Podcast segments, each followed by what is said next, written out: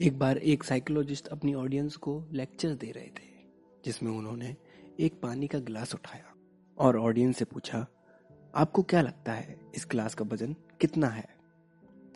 लोगों ने जवाब देना शुरू कर दिया। किसी ने कहा, सौ ग्राम। किसी ने कहा, डेढ़ सौ ग्राम। किसी ने कहा, ढाई सौ ग्राम। सभी लोगों के जवाब सुनने के बाद उन्होंने बोला कि इस गिलास का वज़न कितना है, इससे फ़र्क नहीं पड़ता। फ़र्क इससे पड़ता है कि मैं इसे कितनी देर उठाए रहता हूँ। अगर मैं इसे एक मिनट के लिए उठाए रखूँगा तो मेरे हाथ को कोई फ़र्क नहीं पड़ेगा। और अगर मैं इसे एक घंटे के लिए उठाऊँगा तो मेरा हाथ दर्द होने लगेगा। और अगर इसे मैं 24 घंटों के लिए उठाऊँगा तो मेरा हाथ पैरालाइज हो जाएगा। ठीक इसी गिलास की तरह स्ट्रेस और वरीज भी होती हैं।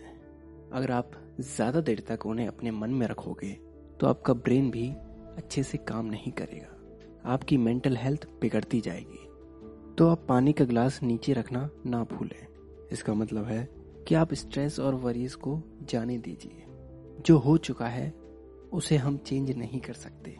इसलिए उसे एक्सेप्ट कीजिए और आगे बढ़िए। आपके पास लाइफ में और भी अच्छे मौके आएँगे। इस शॉर्ट स्टोरी के लिए बस इतना ही। अगली बार फिर मिलेंगे। तब तक के लिए अपना ख्याल रखें और सीखते रहें।